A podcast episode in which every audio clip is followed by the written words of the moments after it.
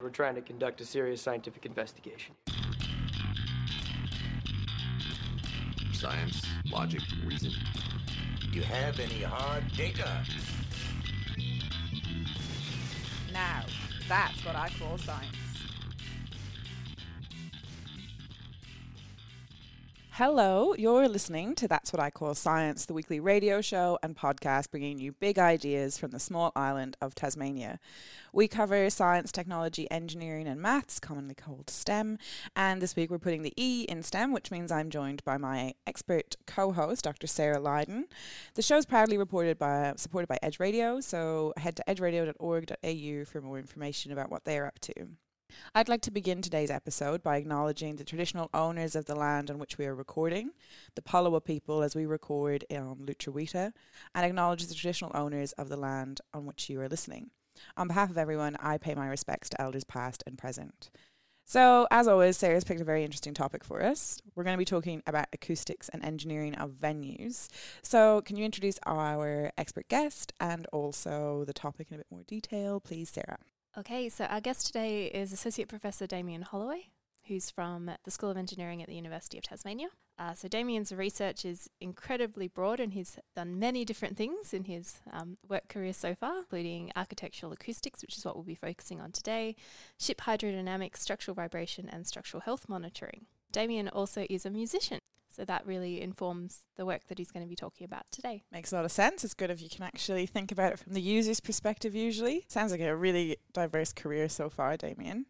Um, yeah, well, I don't like sitting still, so. it's a good trait to have, I think, in anybody that works in STEM, having a busy mind, wanting to do lots of things. So, Damien, can you tell us a bit about the type of engineering work you do and what inspired you to become an engineer?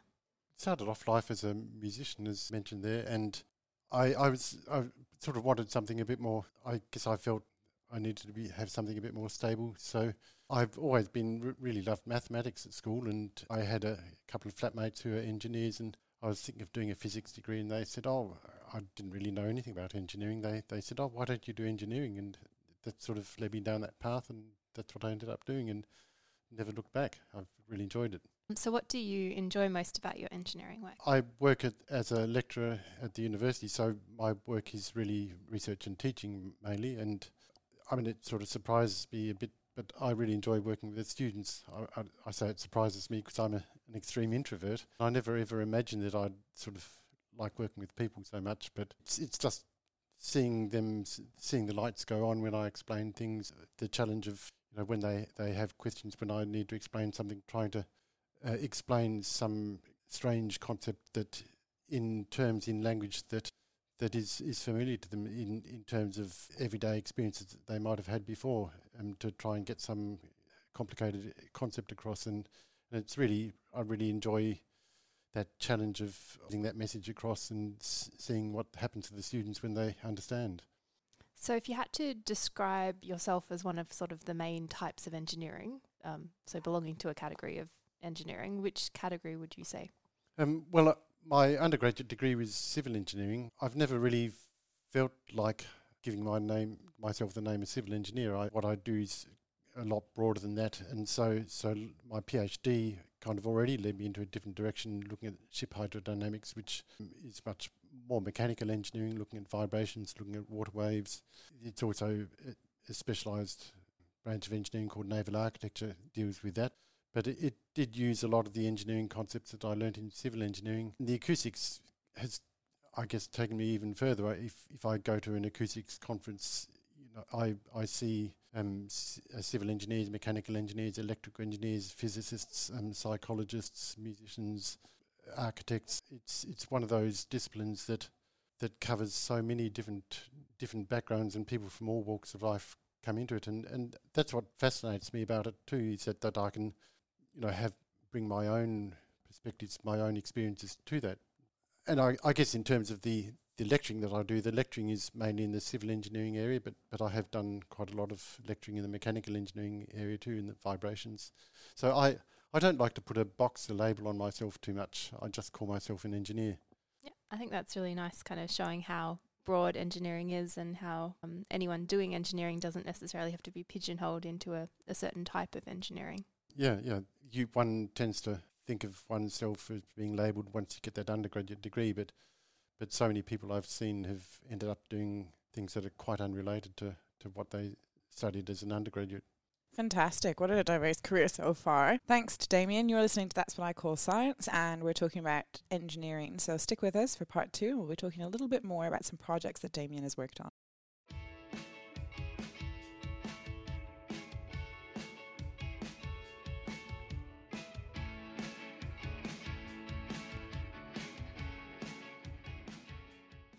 You're listening to That's What I Call Science, and today we're talking about all things architectural acoustics. Is that the right terminology? Um, yeah, that sounds good. So, my name is Sarah Lydon. I'm joined by Neve Chapman along with our expert guest, Damien Holloway. So, Damien, in this segment, we want to talk a little bit about a project that you've worked on.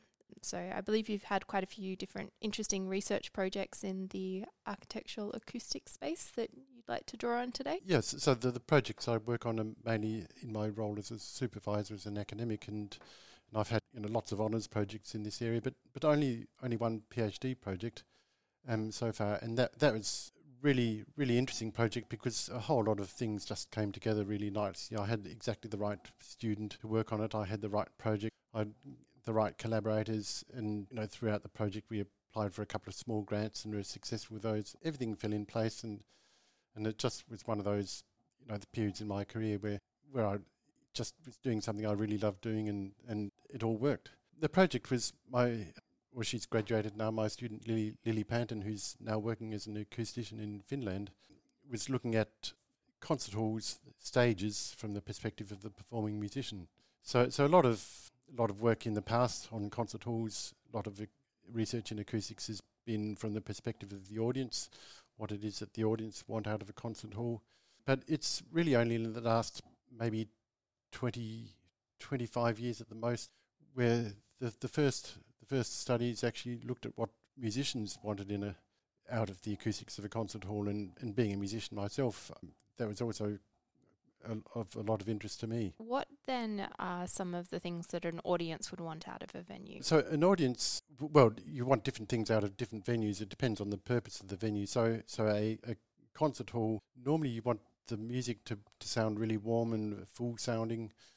Um, but you also want to hear the detail, you want to hear the clarity, you want to be able to hear what's going on, which is quite a challenge if you imagine the the former situation where you want a full rich sound. Imagine yourself singing in the shower. You know, your, your bathroom is typically a very resonant space, but try to hold a conversation in the bathroom, and you know the words all merge into one another. It's very hard to he- hear, hard to get that clarity.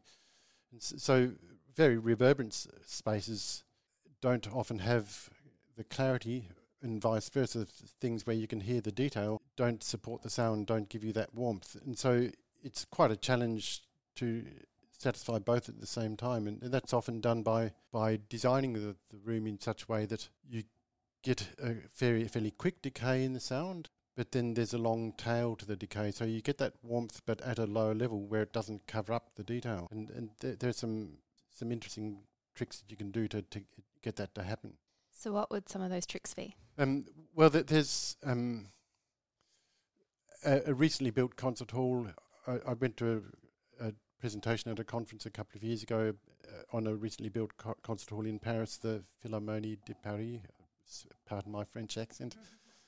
Um, but uh, and the acoustic team on that was actually an, an Australian team or New Zealand-based company, but but the Australian office of that.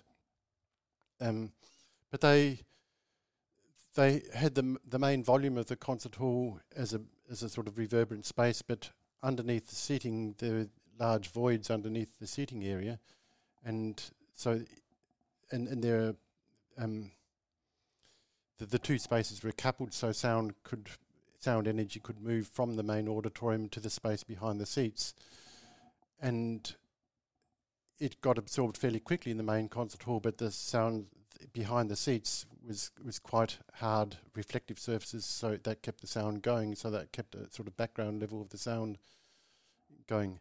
But but it's also um, there are other things that have been. I mean, that that's a fairly modern example. The things that we might have been done twenty or thirty years ago, which are obviously still relevant today, would be to have um, quite a lot of absorption on the back wall of a concert hall, but but reflective surfaces on the sides and on the top of the concert hall, so that you getting so that everyone in the auditorium gets at least one or two uh, of the early reflections of the of the very first reflections of of the walls gets directed to every seat. Um, that's um, with computer modelling that's gone to extreme lengths. There's a there's a concert hall in I think it's in Beijing, uh, designed by a Melbourne-based company, and and if you look at that concert hall, there there's a lot of lot of curved surfaces. Um, traditional, you know, halls built in the 1960s, everything's kind of square and and straight lines, but but a lot of modern concert halls have a lot more curved surfaces, and they're actually specifically designed so that sound from certain points on the stage get reflected to uh, every single seat. Um, and I remember talking to one of the modelers. He made sure every single seat had had an early reflection fr- um, from one of these curved surfaces. So, what types of materials would be used for the sort of reflection surfaces versus the absorption surfaces? I mean, re- reflective surfaces, um, any kind of hard material would work. Um, th- I mean, there's a perception that, that timber is, is good for concert halls. Actually, timber normally reflects quite well, so it's not that different to concrete or steel. It just looks a whole lot nicer. So it's not hard to get reflections. Um, absorption is a bit different because not everything absorbs in the same way. So cushions, seat covers, that sort of thing tend to absorb high frequencies, and it can be very difficult to one of the so the high frequencies are often not too difficult to manage, but some of the low frequencies are much harder to manage because you need bigger spaces, often panels with holes and with, with space behind them and material in those spaces are used to absorb low frequency sound.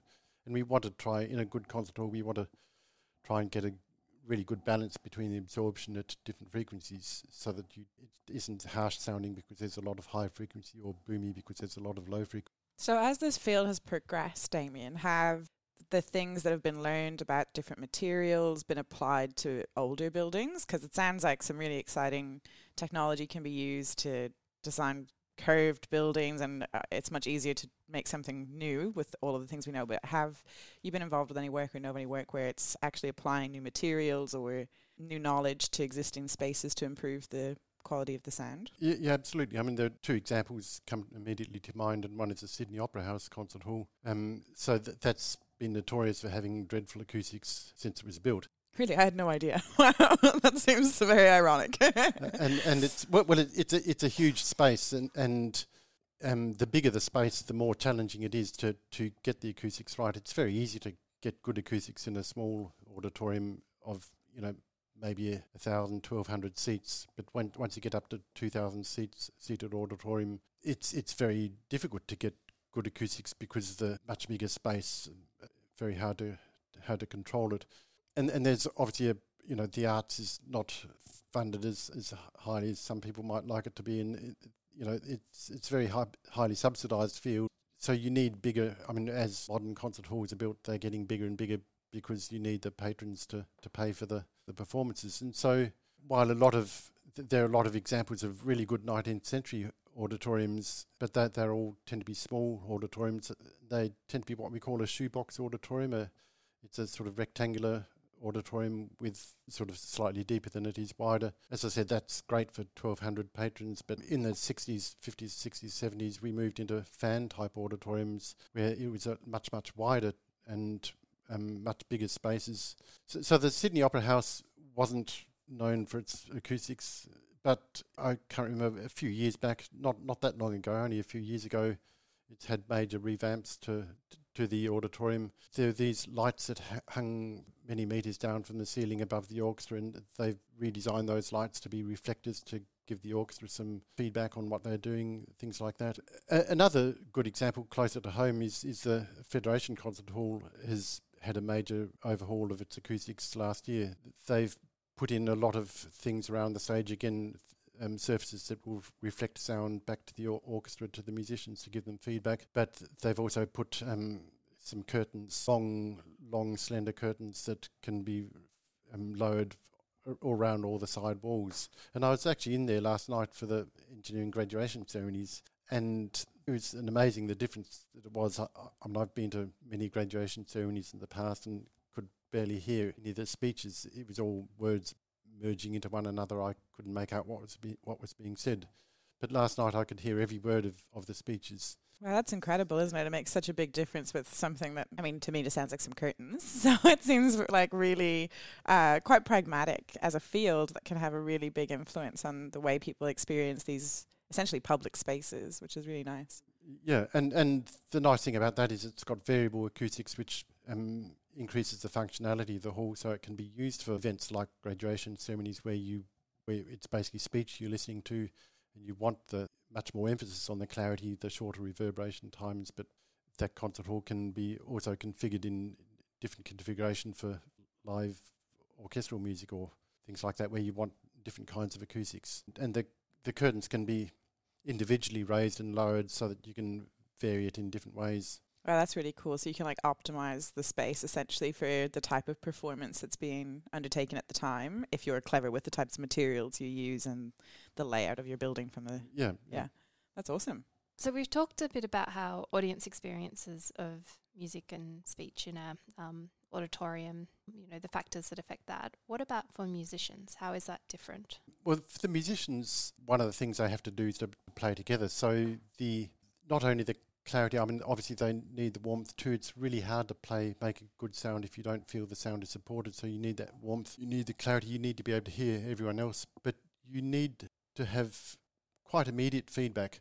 So it's no point having the clarity if, it, if there's a, too much of a delay, um, because you need to play together. Um, even even when you're working with a conductor, you don't just follow the conductor. You you listen to everything that's around you to, to play together. So so a lot of the work that Lily was doing in her PhD was aimed around the, the early reflections and in particular looking at the direction of those early reflections and, and the timing of those early reflections. So how soon do you get those how soon do you get that feedback? So we were looking at measuring reflections in the first 20 to 50 milliseconds. That's that's one fiftieth of a second down to one twentieth of a second. What's made this possible is we use this thing called an Eigenmike. Uh, it's a spherical microphone array with 32 microphones on it. Th- these have been around for a while, but the signal processing, uh, the, the, processing of the data from those microphone arrays. I, I, mean, it's it's like having a you know a CD can hold about 75 minutes worth of music, but if you've got 32 instead of two microphones instead of stereo, you've got 32 channels. You'd need 16 CDs for you know, a long symphony. That's the amount of data we're talking about. And com- the computing power and the technology in, in processing that has sort of advanced to the point where it's really now quite plausible to, to look at those um, early reflections and the and how they how they occur in the different frequencies in the high frequencies and in the low frequencies. And and we she looked at in particular the the, the ratio of reflections from the sides um, to the reflections from above. And it turns out that musicians like reflections from the sides. The reflections from above don't seem to help as much as reflections from the side. Perhaps that's because you know we, the direct sound that we're hearing is from the so- sides. Perhaps it's because our ears are designed to to pick up direction in the horizontal plane rather than in the in the vertical plane because the two ears are side by side, not one on top of the other, and that that helps us to, you know, we probably need to know where the sound is coming from as well as as well as hearing it. That's so. I think that's the one of the key things there. So when you're doing this kind of research, do you try and manipulate the way that the sound is moving, and then ask the musicians to provide feedback on whether or not they like that, um, or like how do you how did you come to the idea that they like it from the side rather than the top? Okay, th- th- that's a really good question. And there have been some studies, some studio studies in the US where they've basically done that, and some what we call auralization studies where musicians play by themselves with headphones. But that that's not a very realistic situation. We wanted to to study this in a much more realistic situation. So we collaborated with the Australian Chamber Orchestra and they do concert tours. They had a, we sort of looked at their schedule a couple of years ahead and, and they had a concert tour lined up where they were going to, to all the major Australian capital cities and playing in the major venues in those cities. And importantly, also playing the same music and, you know, one or two days later, each, each concert, which is really good for this kind of study because um, our aural memory is very, very poor. It's very difficult. People don't tend to remember, you know, days or weeks ahead of, of what an experience was unless it's really conscious in their mind. So, you know, every day or two they're doing the same music in all the major venues, and we gave them surveys to fill in, and they rated each of the venues on a whole lot of different scales, sort of informed by other research of, what is important to musicians. And then we followed up afterwards and did the measurements with the this Eigenmike in the different venues. So we got the the changes in the acoustics were by virtue of the fact that they were performing in different places. And then we followed up afterwards with the measurements. We we weren't sure whether we were going to get good results because if you're playing in the major concert halls, the major venues, possibly everything's got good acoustics. It turns out it, not everything did, but but you know one of our fears, but everything would have would have good acoustics, and we weren't going to learn anything useful from it. So the the Australian Chamber Orchestra have a group called the ACO Collective, which is a sort of younger version of the ACO, and they were doing some a similar tour, but in regional centres, in, in not in the capital cities, but Wollongong and Canberra, smaller venues like that.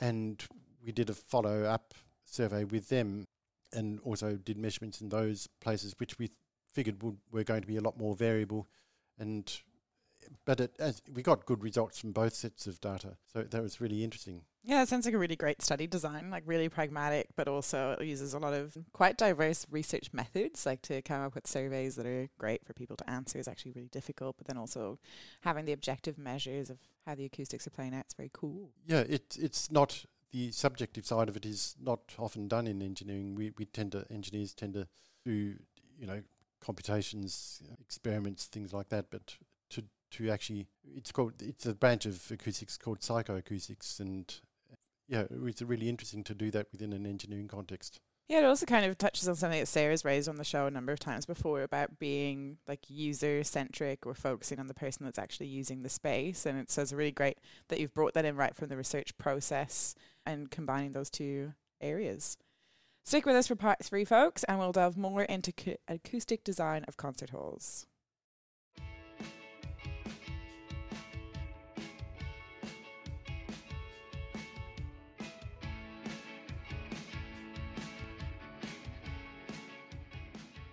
You're listening to That's What I Call Science, and we are talking about acoustics of venues. My name is Sarah Lydon, and I'm joined by Neve Chapman along with our expert guest, Damien Holloway. Uh, so, in this segment, we just want to kind of move away from concert halls and talk about venues that our listeners probably spend a lot of time in. And so, Damien, we were at an event recently where we were having a lot of difficulty hearing what other people were saying. what factors in that environment were contributing to that? And are there any ways that that kind of, you know, function space could be redesigned for a more inclusive uh, experience for people. Yeah, well, it's interesting because I walk into these venues and hear how awful it is, and my brain automatically starts looking around and thinking of things. But in that particular space, you know, there are these hard sandstone walls, which I guess look nice and trendy, but they're very reflective. And I looked up at the ceiling, and there's this sort of um, A-frame sort of ceiling, which is is like a like a lens that focuses sound back rather than scattering the sound and and the floor was also fairly hard. What a space like that really needs in order to get some some clarity to it is is some surf- surfaces that are absorbent. You don't need to do away with the, the sort of nice architecture of it, but you know the, the choice of carpet. You could you could put wall hangings that are rather than paintings with with glass on them. You could have you know, a nice oriental rug or some wall hanging, hanging or something like that, which would absorb some of the sound. And you could put reflective surfaces um, that tend to scatter the sound rather than focus the sound. So I talked about the Sydney Opera House, how the, the lights were redesigned, you know, so it can be something like that that people wouldn't even notice, but it would help to scatter the sound. Yeah, but th- there's an interesting thing called the the cocktail party effect or cocktail party paradox, where there's a perception that you conversations are more private in spaces that are more reverberant. So you often in restaurants and places, you know, they have this very, very noisy, reverberant sound. But what happens in a reverberant space is that your sound can be heard right across the other side of the room, whereas in a very absorbent space, your your, your voice is only heard locally, and and so even though we can hear it cl- more clearly ourselves, we're afraid that other people can hear it but it's that's not the case. We actually get more privacy in in, in more absorbent venues as, long as there is some kind of background noise. That is really interesting. Do you think that um, that that's common knowledge? Because for me, that strikes me as something that seems really simple, but it's often like I, we've all had that experience where you go out for a dinner and you're like really close to people, and it just feels like you've got to whisper, but then you can't hear each other because of all the background noise. And I just I find that such an overwhelming experience. And I've often been like, surely we have a solution for this. And it sounds like Damien, you have the solution. but do are people aware when they're thinking of restaurants or? No, no, not at all. I mean, most most architecture occurs without input from acousticians. Um, um, I, I think it's changing.